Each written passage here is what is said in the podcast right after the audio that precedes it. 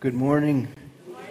Let's turn once more in our Bibles to Jonah in our Old Testament, Jonah chapter 4, if you haven't already done so.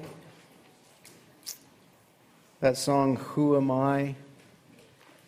It's such a tender anthem to the patience of God for his people. That the Lord of all the earth would care for people such as us. And you know, we have to be taught that, not just told that. And I believe we see in Jonah, the fourth chapter, one of the ways that God teaches his own that he cares for them. God takes Jonah to school again and again and again because God is a strong and patient teacher, isn't He? Some of you, maybe even now, have a sense of being taught by God.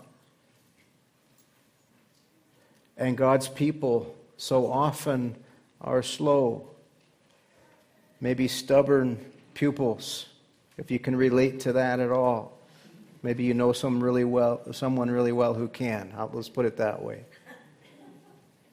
And God's grace and patience as a teacher of his people is evident all throughout the narrative of Jonah. Remember, Jonah is that prophet who ran from God's commission to go to Nineveh, and uh, God sent uh, a wind and a, and a storm at sea, and then he sent the great fish, all to instruct his prophet of the folly of running outside of the will of his God. But Jonah is slow and stubborn as a pupil, isn't he? Aren't you glad you can't relate to that? because we find Jonah once more in the fourth chapter of his own narrative that he is seething and sulking outside of Nineveh, having just preached the word of God, just as he was told to and having just um, seen with his own eyes uh, the greatest uh, gospel harvest recorded in Scripture, uh, he, he should be celebrating, uh, not uh, seething, but that's what he's doing. Why is he mad? Well, he just cannot fathom that God would show mercy to people such as the wicked Assyrians living there in Nineveh. Perhaps even more so, he had really hoped to go back home to Israel as the godly man who preached the destruction of Israel's greatest enemy, those same Assyrians, and to have it happen. And now he's got to go slinking back to Israel, he imagines, not celebrated, but despised, maybe even rejected. And so Jonah's anger burns. And what we're confronted with here in, in this last chapter of Jonah is, a, is a, a, a man of God, one of God's children, who serves the Lord with, with mixed motives. He's obedient. He eventually goes to Nineveh, uh, and he actually preaches the message that God gave him to preach. He's obedient in that respect, and yet he has mixed motives and he has some self preoccupation. In other words, he's just like us. So often in our own service to our King. And the question is well, what does God do with his kids when they serve him with such mixed motives? What does God do with his children when uh, we serve with, a, with traces of self interest, even? Does he, does he punish us? D- does he cast us away? Well, no, and he, and he doesn't do that to Jonah either. What, what he does is he takes us back to school. God graciously and tenderly takes us to the school of providence so that we might learn. God often teaches his people through experiences what they will not otherwise absorb.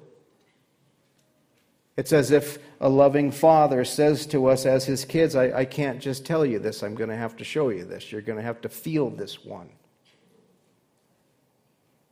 Because God intends to narrow the gap between the godly life you and I profess and, and do truly want and the life we actually live right now.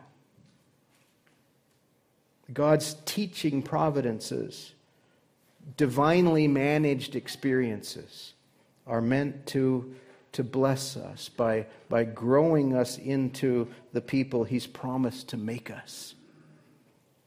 And so today we just join Jonah. This is kind of part two of where we were last week. Uh, but it, it, didn't seem all that interesting to call it part two, and so we're calling it the School of Providence. But it's the same, same idea here. Jonah goes back to school to learn some things. Look at verse 1 of chapter 4. But, but it displeased Jonah exceedingly that God spared Nineveh, and he became angry. So he prayed to the Lord and said, Ah, Lord, was not this what I said when I was still in my country? Therefore, I fled previously to Tarshish. For I know that you are a gracious and merciful God, slow to anger, and abundant in loving kindness, one who relents from doing harm. Therefore, now, O Lord, please take my life from me, for it is better for me to die than to live. Then the Lord said, Is it right for you to be angry? So Jonah went out of the city and sat on the east side of the city. There he made himself a shelter and sat under it in the shade till he might see what, God, what would become of the city. And the Lord God prepared a plant and made it come up over Jonah that it might be shade for his head to deliver him from his misery. So Jonah was very grateful for the plant. But as morning dawned the next day, God prepared a worm, and so it damaged the plant that it withered. And it happened when the sun arose that God prepared a vehement east wind, and the sun beat on Jonah's head, so that he grew faint. Then he wished death for himself and said, It is better for me to die than to live.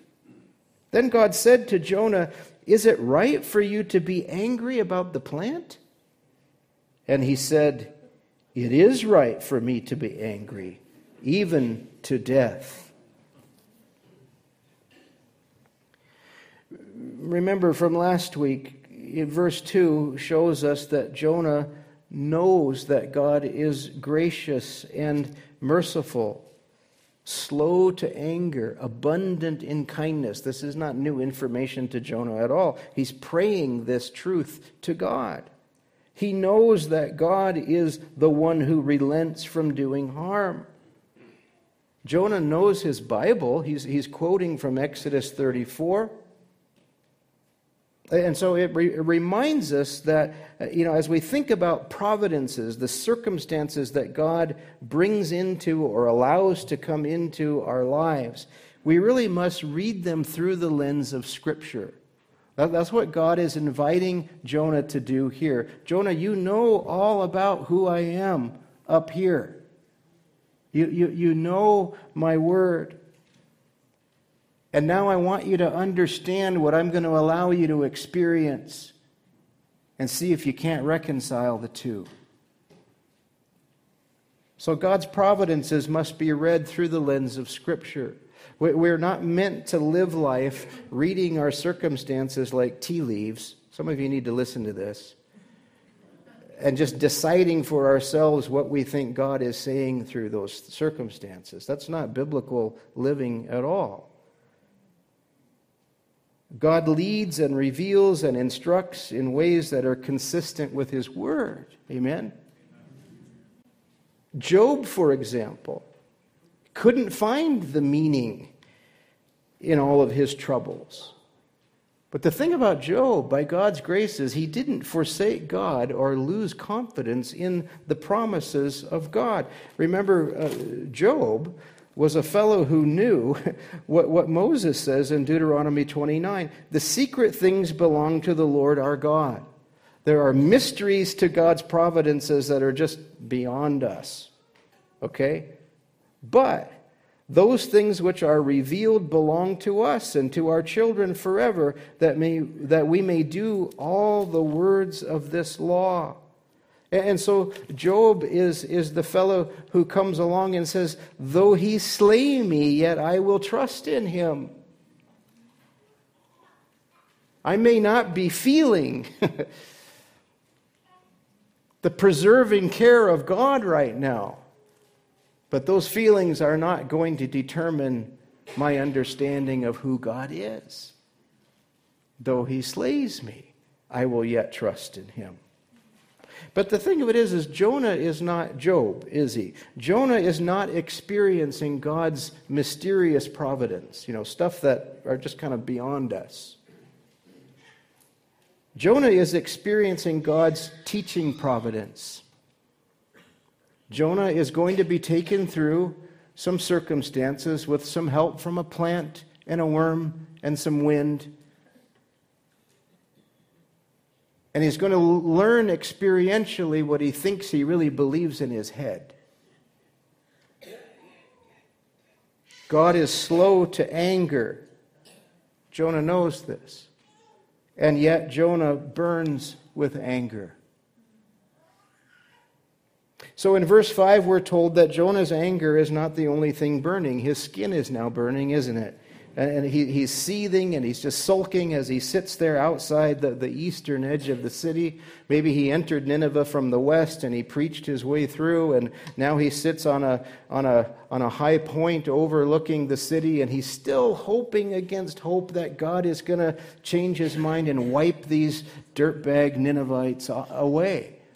He, he's still thinking, man, I'm going to I'm going to see something even bigger than, the, than what God did to Sodom you know. And, the odd thing about Jonah, as we saw last week, is he actually wants that.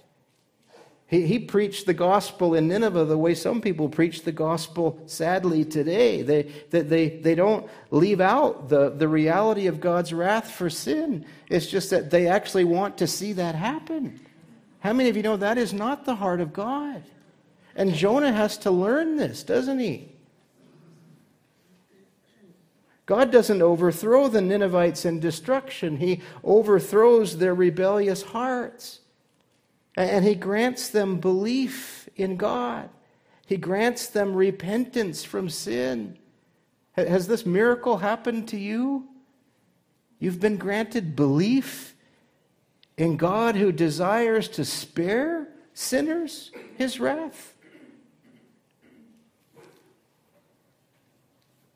So hot is Jonah's anger at God's mercy toward Nineveh that it, it probably took him a little while to realize his own body is baking here in the desert. The city of Nineveh sits on the bank of the Tigris River. There's a picture of it here. This is the area around uh, the city of Mosul in Iraq, which encompasses the ancient city of Nineveh. And you can see it just, it mostly stretches along the river and you can see why. The farther you get from the water, it starts to get really dry and really crisp really fast. The weather forecast for Mosul, Iraq, today is 115 degrees. And, and forget about the whole it's a dry heat business you know the, the thing is is that that doesn't even make headlines in that part of the world like it would here that's the, a sign of the apocalypse when it's over 100 degrees here right it's that's just the way it is there all the time so you can imagine people hugging the banks of the river as this great city is built. And so Jonah does what any sensible person would do outside the city. He made himself a shelter, says verse 5, and he sat under it in the shade till he might see what would become of the city. I found it interesting that the, the word shelter translates the Hebrew word, for, uh, like some of your Bibles say booth. The word sukkoth uh, refers to uh, the booths, the little tabernacles that were made by God's people as they wandered through the desert. Uh, tabernacles they were, they were commanded to build to commemorate God's deliverance from Egypt and their journey to the promised land. So Jonah knew how to build these little booths, these little shelters. But isn't it interesting that the, the type of structure that should have been reminding him of the faithfulness of God and the tenderness of God toward people um, is totally lost on him. And, and, and so Jonah just sits there in this, in this shelter and he's, he's sulking. The Hebrew people celebrated the festival of booths or tabernacles at harvest time. It was a joyful time to, to, to remember God's uh, bounty, his, his provision. And yet, here Jonah sits in a booth, and, and a great gospel harvest has just occurred. In fact, the greatest one ever. But, but for Jonah, it's not a joyful time. For, for Jonah, it's not a time uh, to reflect on the, the vastness of God's grace and mercy. There is still a wide gap, in other words, between Jonah's belief in the God of mercy and his own reflection of God's mercy in the world around him. How wide is the gap? Well, think of it in just really practical human terms. Jonah uh, possibly could have been staying with the king of Nineveh. What a concept. Every Ninevite, the scripture says, was converted, miraculously and radically converted to faith in the living God.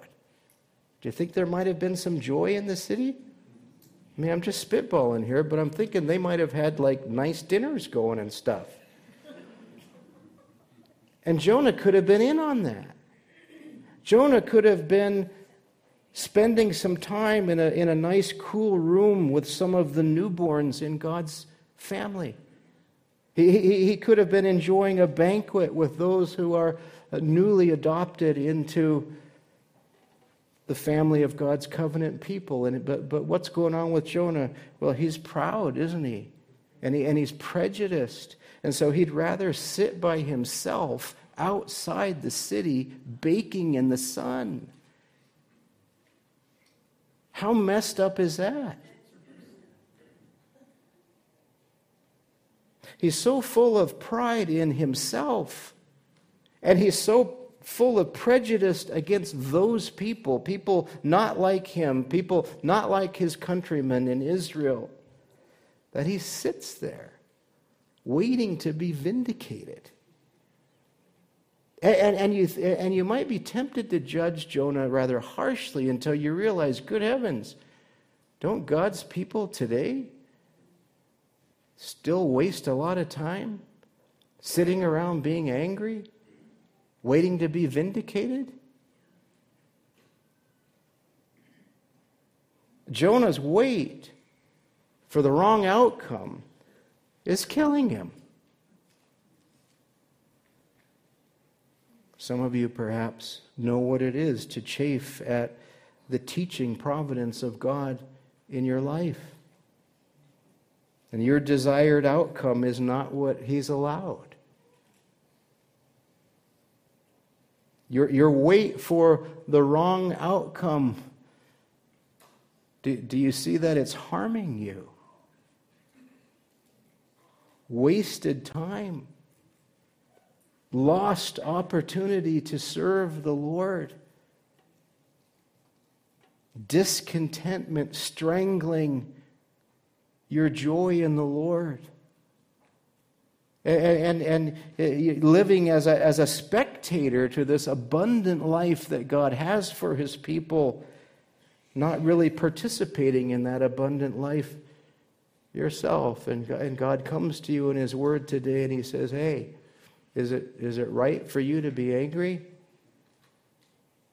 The answer is no, but just think on it. Is it right for you to be angry? I wonder if God has you in his school of providence today? Do, do you hear him? Has he, has he gotten your attention? And the Lord prepared a plant, says verse 6, and made it come up over Jonah that it might be shade for his head to deliver him from his misery. Now, this is a good thing, right? You need shade. You're miserable without it. Now you have shade. Your, your misery is relieved. And, and we see throughout Jonah's narrative this business of God preparing this and sending that. Um, it's, it's all over Jonah's story. He wants us to understand that God has been doing all of these things, they're not random.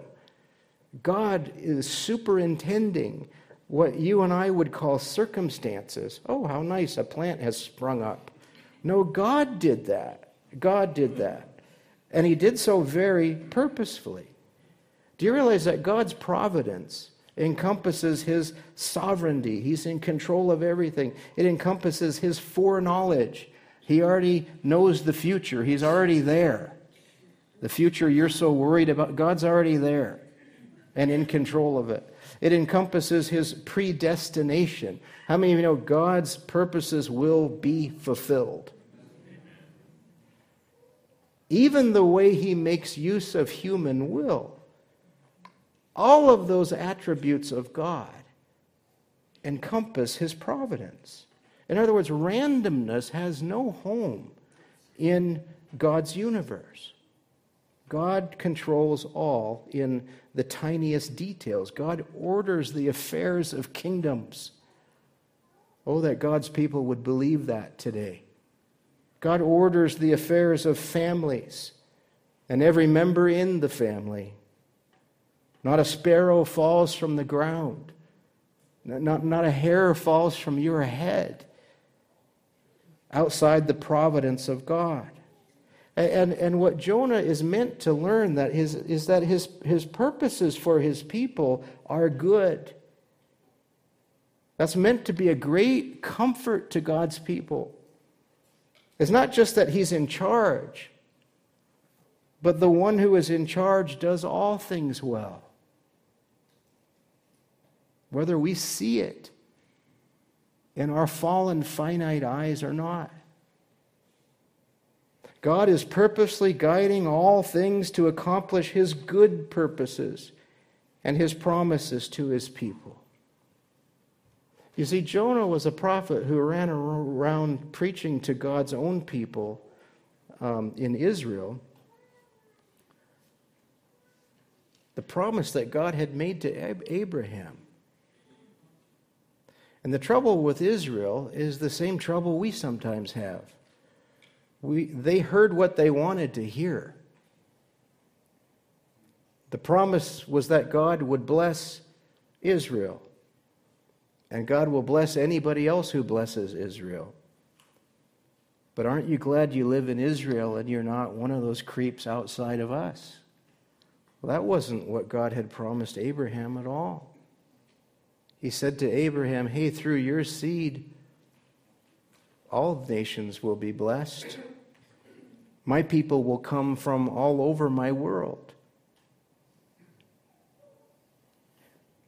So in verse 6, this plant has come at God's direction to, to relieve Jonah's misery when he needs it most, but, but it's also come to be used of God to train Jonah that his understanding of God's ways is way too insufficient. His understanding of God's promises, though he is a prophet, is insufficient. And so he must learn. Do you realize, friend, that when the heat of God's providence enters your life, you're meant to actually take shelter in Him, not what you hope He might provide?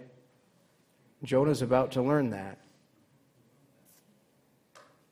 And there's a lot of speculation, isn't there, about what kind of plant this is? You can read really long articles about how maybe it's a, a, a castor bean plant or something like that.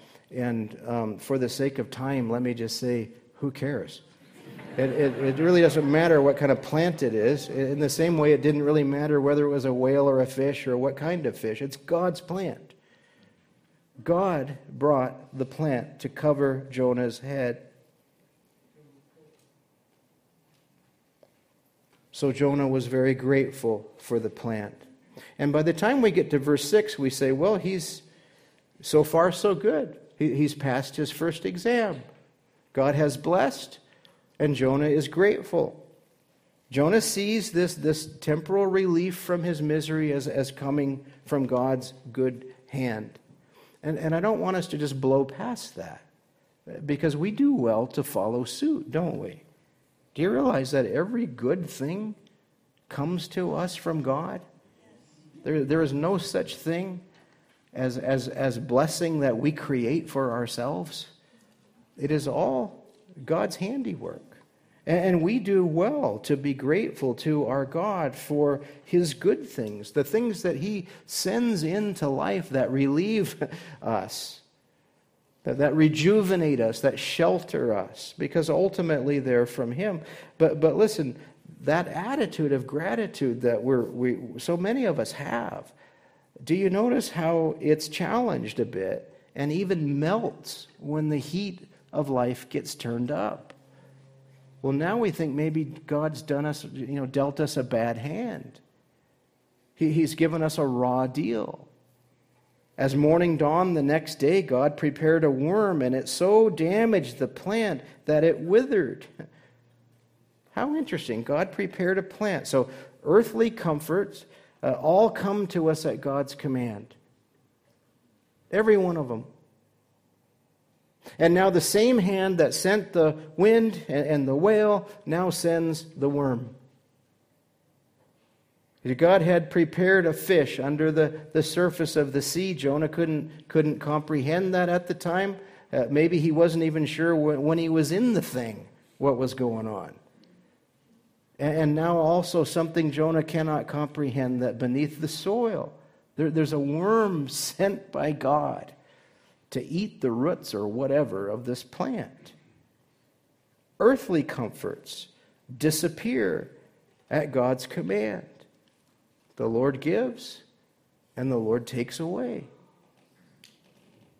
And God is just as active in the removal of this plant as he was in the arrival of the plant. Verse 8 says, And it happened when the sun arose that God prepared a vehement east wind, and the sun beat on Jonah's head so that he grew faint.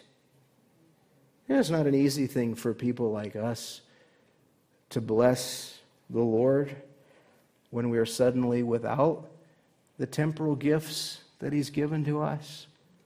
That, that's, that's, a, that's a greater challenge, isn't it? And yet, God allows this very thing in Jonah's life. In fact, God orchestrated this very thing in Jonah's life. Rather than relieving Jonah's misery, God actually increases Jonah's misery. Certainly, that's how he would have seen it. Do you realize that earthly aff- afflictions ebb and flow at God's command? Such as God's school of providence. Israel's own songbook, the Psalms, declare this to God's people. Before I was afflicted, I went astray. But now I keep your word. Some of you here today, perhaps, are, are experiencing God's afflictive providence. are, are, are you attentive to what He's saying? God, who is holy, is so committed to building holiness in his own that his lessons at times must be great and his lessons at times must be even grievous from a human perspective to get our attention. So Jonah is meant to find his shelter, if you will, in his God, not in the stuff that God provides. Unless we think too critically of this poor man, Jonah. Remember, Jonah is a man of God. He's not an apostate. He's someone who has been used mightily of God in Israel and was just used mightily of God in Nineveh. He's a man of faith. He's a man of prayer. We, we just read his prayer in, in verse 2. He's a man of courage. How many of you know it probably took some spine to go to Nineveh and preach a message of destruction? And Jonah is truly zealous for God.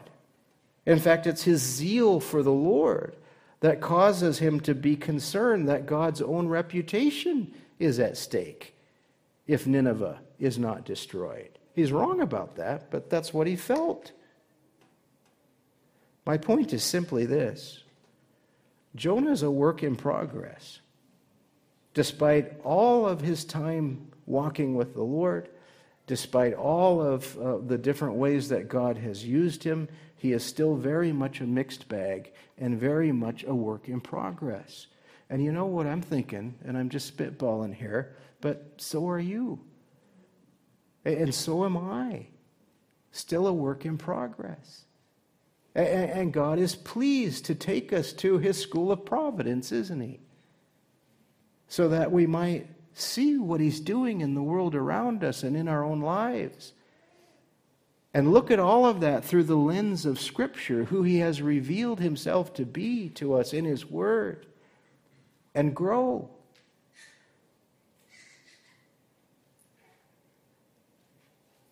And this teaching grace of God it, it continues our entire lives. People in Israel would have looked at Jonah and thought of him as the, the quintessential godly man, successful prophet. Look at all that he's done. And yet, God is showing us what? In his work in the life of Jonah, he's showing us that we are all lifelong learners. Our graduation day is when the Lord calls us home, however that happens. When we see Jesus as he is and find that we've been made like him. Until then, school is in session, isn't it? And we're still learning. Wasn't it the Apostle Paul who says, a, thorn in the flesh was given to me, a messenger of Satan to buffet me, lest I be exalted above measure? That's an amazing passage there in 2 Corinthians 12. Uh, uh, this, this thorn in the flesh weakened an otherwise useful apostle. God did this. God cripples his apostle with physical pain. Why? Because God must show Paul what, what, what a proud man he might otherwise be. So Paul says, I needed the thorn that I might take the crown off my own head and better serve the one who wore a crown of thorns for me. God took away the plant to train Jonah toward that better shade, that, that, that ultimate shelter in God. Jonah needed to become a man who could sing honestly from Israel's hymn book. Wouldn't it, wouldn't it be a marvelous thing to, to be able to sing praises to God honestly? And not always be thinking to yourself, gosh, I'm, I'm not even sure I actually believe that. But listen to what God's people sang. He who dwells in the secret place of the Most High shall abide under the shadow of the Almighty. I will say of the Lord, He is my refuge and my fortress, my God. In Him I will trust. And Jonah needed to see that the mission to Nineveh was God's mission, not his. And the message for Nineveh had to be God's message, not his. And the result of the proclamation needed to be about God, not about him and his preconceived notions of what God should do. So the sun rose, says verse 8, and then that sun, says verse 9, beat on Jonah's head so that he grew faint. Then he wished death for himself and said, It is better for me to die than to live. Then God said to Jonah, Is it right for you to be angry about this plant? And he said, It is right for me to be angry even to death. Wow. I read that verse and I see a little girl angry at her parents thinking about packing up her bags. She's five years old. So she's got it all figured out. And she's just going to pack up and go. And so her father says, Hey, I love you, so let me help you pack. and, and off she goes with her Barbie backpack. And it's got all the essentials, you know fruit roll ups and all of it. And she sits on the curb, does my daughter, and waits.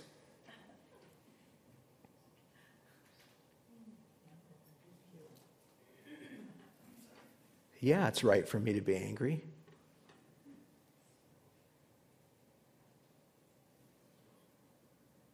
Do you see how tender God is toward his own? We don't read of a lightning bolt coming from heaven to zap Jonah out of existence.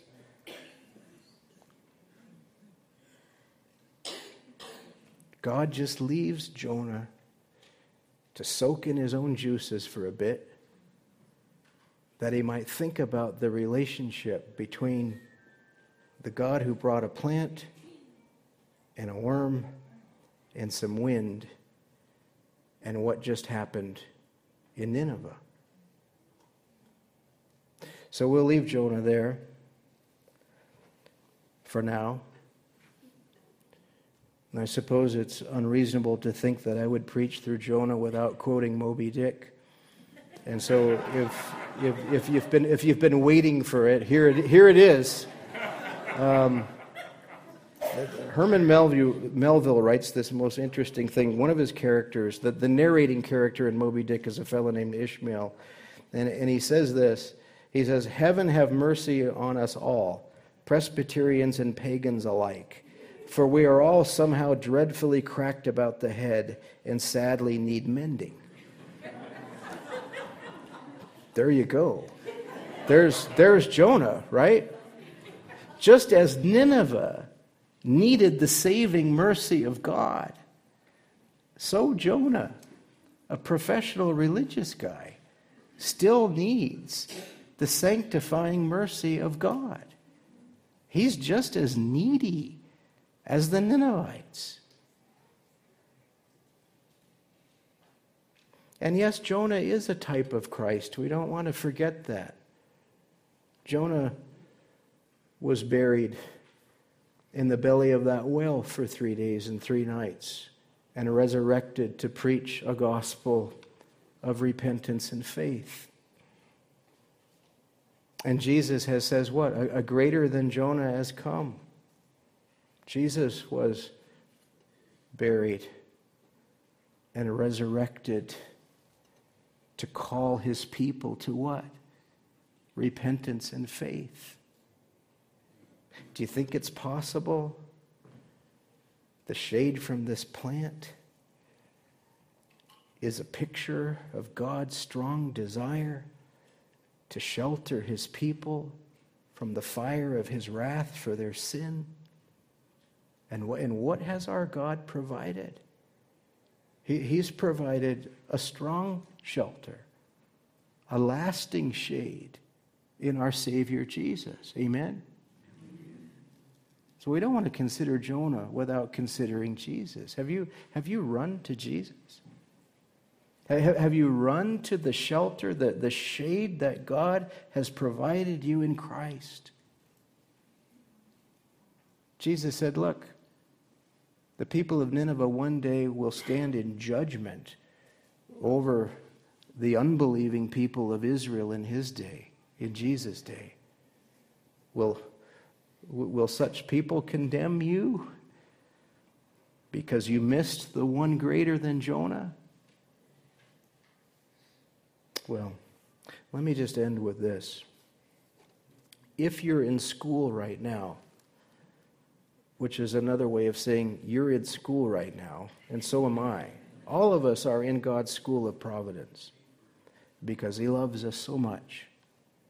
And He will use what you and I call circumstances to bring our attention to the truth that it's, He's revealed of Himself in His Word and see where we need to change. Remember, God is immutable. He, need, he has no need to change. He's perfect in all of his attributes. It turns out we're not. And so God has us in school now, doesn't He? And He may just be showing us that we too sometimes serve with pride and with prejudice. And He may be showing us that we too have been provided with a gracious shelter that we cannot create on our own, that He'll not take away as we run to Him. Let's pray. Father, we thank you so much for the example of one who we can relate to so easily. And Lord, we thank you that we have this narrative in our Bibles because your servant Jonah, by your grace, finally got it. I pray that you would pour out that same grace upon us, those of us who are your kids, Lord, that we would cooperate with your desire to make us more like you, to be, to be brighter, more clear reflections of your holiness and your mercy and your grace. And Lord, I pray that if there are any among us as we've been working our way through this foreshadowing of Christ, that Jesus, as you have been lifted up, you would draw sinners to yourself, that our family would grow, Lord, by your measure. We pray this, Jesus, in your name. Amen.